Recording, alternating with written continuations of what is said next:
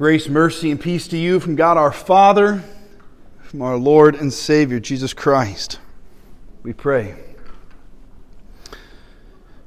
Dear Heavenly Father, we thank you for sending your Son to show us that life is more than food and the body is more than clothing.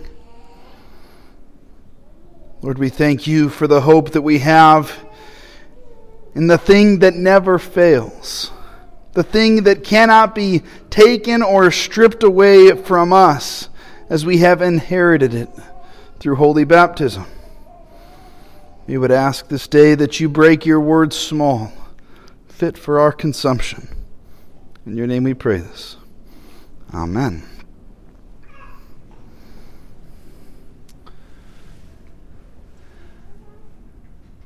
Throughout my adult life, I've tried to make it a practice to do at least one uncomfortable thing a day. And sometimes it's more than one, and sometimes it's just one.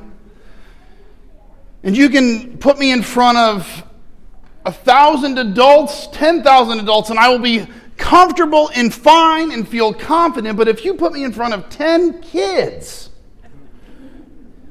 especially ones as theologically adept as ours, that apparently mean that I need to come up with new material,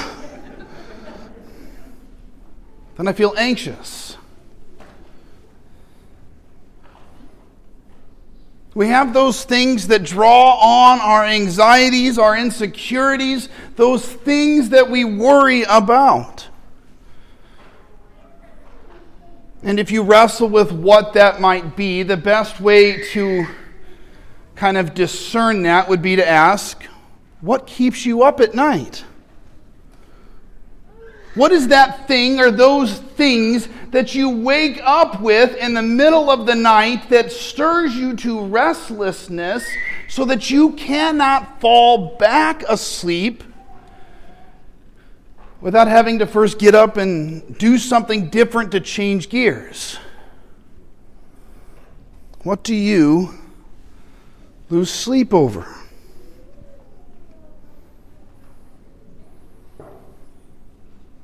Jesus turns to his disciples today in our reading. And having already taken the first steps towards facing his body and his face, as Scripture tells us, towards Jerusalem as he begins his journey to the cross. He talks to his disciples, both the 12 together with the 72. And he tells them three words Do not worry.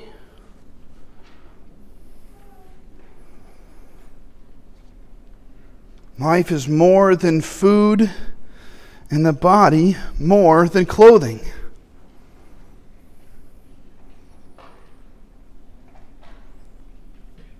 What do you lose sleep over?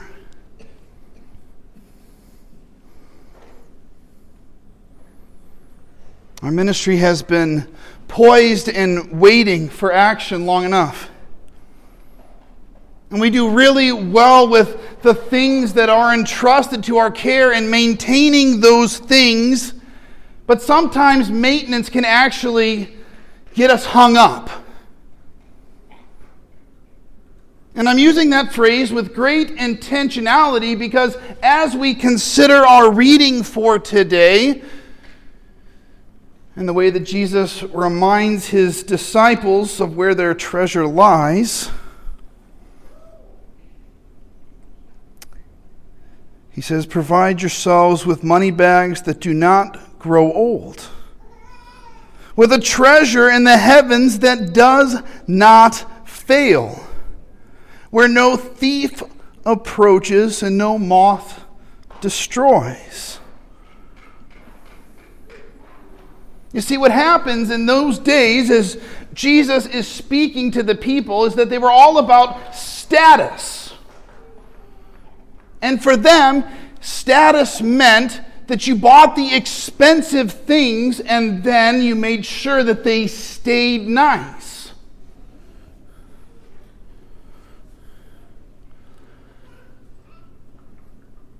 In other words, it's like buying a fancy dress or a fine suit and then only saving it for the special occasions.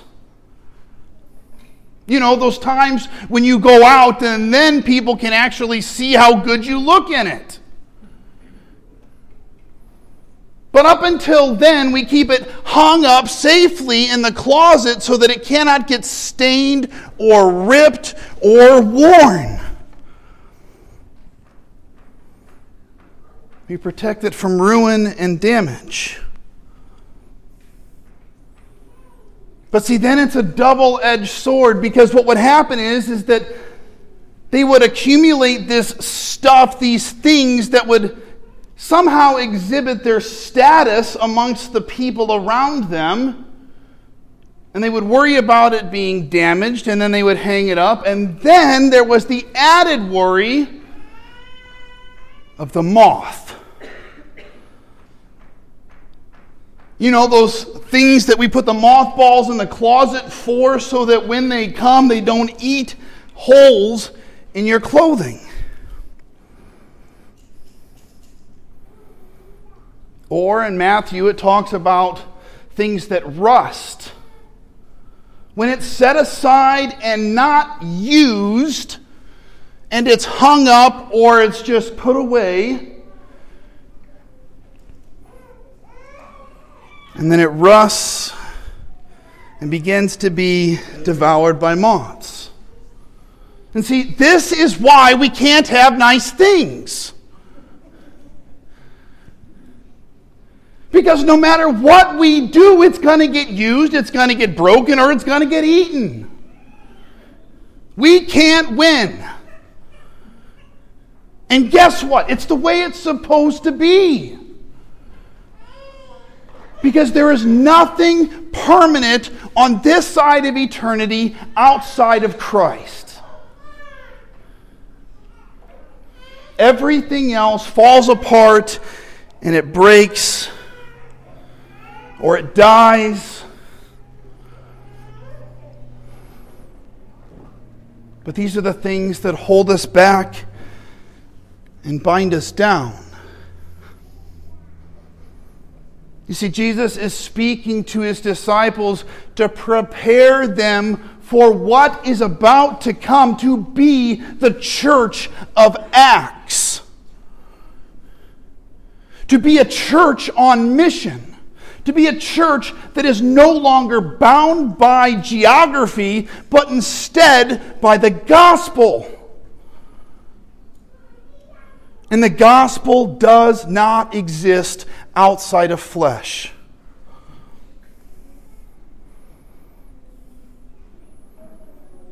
So he says, Do not worry.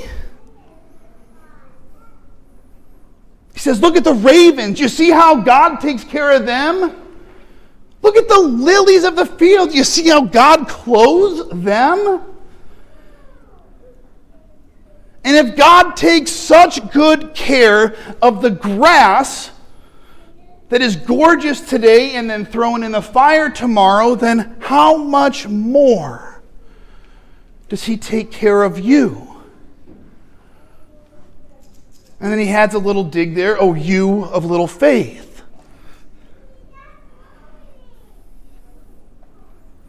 Do not worry.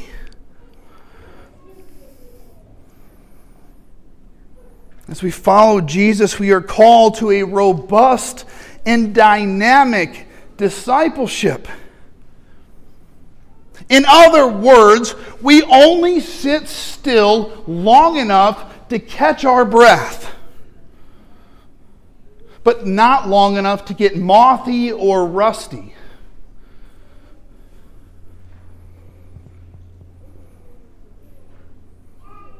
So you're called to be active and a part of something. We have a Bible study for women that meets on Thursday mornings. If you are a woman, you can join that Bible study over at 12100. I can't believe I goofed that up. 12100 on Old Seward Highway. And they've got a whole room reserved over there. So there's plenty of space. Gentlemen, we have men's breakfast that begins again starting in September, and that's every first and third Saturday of the month. And if you have a reason to not eat, share it with me. Otherwise, there's no excuse not to be there because you still got to eat breakfast. We have Bible studies that take place during the week. For our students, we have junior high discipleship. We have VBS during the summer. And if there isn't something here for you, let's start it. Because there's no excuse for why we aren't active and a part of something.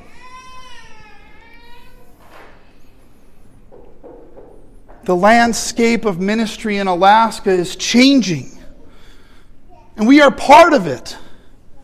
In the last five years, the average age of the pastor in Alaska has been cut in half. Not joking. And a couple of those guys are on their way to retirement. Jonathan Rocky retires from St. John Palmer on the 25th of this month. We are in a different season of ministry. As the Northwest District was up here last week, they were reminded of the Now Start initiative that they challenged the congregations with, where over the course of the next five years, to have five new starts here in Alaska. Five new starts here in Alaska. So I would ask, what are we going to start?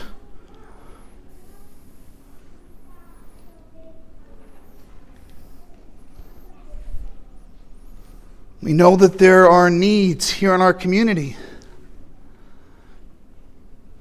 For those that don't know, Parachutes, the ministry for at risk youth that was over on Lake Otis, they closed their doors at the end of July.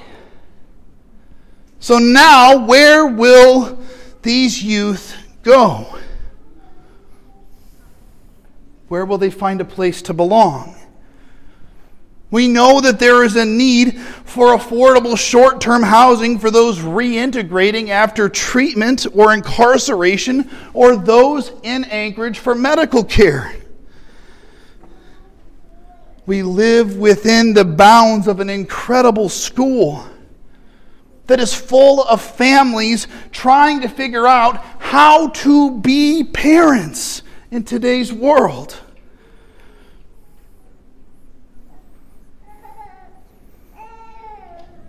We are looking to establish opportunities like Oktoberfest that's coming up in the fall to cultivate community and belonging.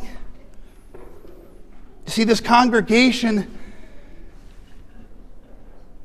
has the unique gift of being endowed with skill sets and passions and experiences for doing things that are natural pathways to mentoring and discipleship. Do not worry. We are called to place our hope in things of heaven and not in things of earth. Which means that there isn't an excuse for why we are held back. And we can't turn and say, we don't have enough money for that. Because God doesn't have a money problem. His church might, but God doesn't.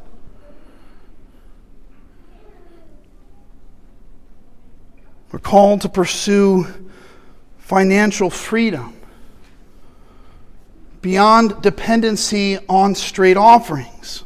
Or a better way to say it is how are we using our stuff, our treasures, to move in ministry in the Holy Spirit? Rather than being bound by the things that we like to place in the closet and keep hung up so that they are safe and sound and don't get damaged.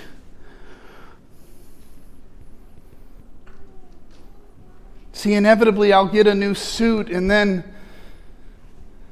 I'll wear it and I'll be all excited to wear it because, man, it looks good. And then my kids will come up with donuts. Daddy, Daddy! Donut icing all down my pants. Great, I've worn it once and it's getting dry cleaned. And I love it. I wouldn't have it any other way. How can we embrace opportunities to creatively fund ministry through returns on investments within our own community? You see, these are all ways that we are called away from being mothy and rusty and of men, and instead into the adventure of following Jesus. Life is more than the pursuits of moths and men. Life with Christ calls us to fellowship within his body. Things like the connect meal that takes place after worship every single Sunday. So if you leave here hungry, it's your own fault. And if you leave here without talking to anyone, that's your choice as well. But you would rob us of the opportunity to get to know you better and share in life with you. Life with Christ calls us to acts of mercy and works of service and generosity with what God gives. And to cultivate a legacy of living without the concerns of moths and men. So that God always gets the glory, now and forevermore. Amen.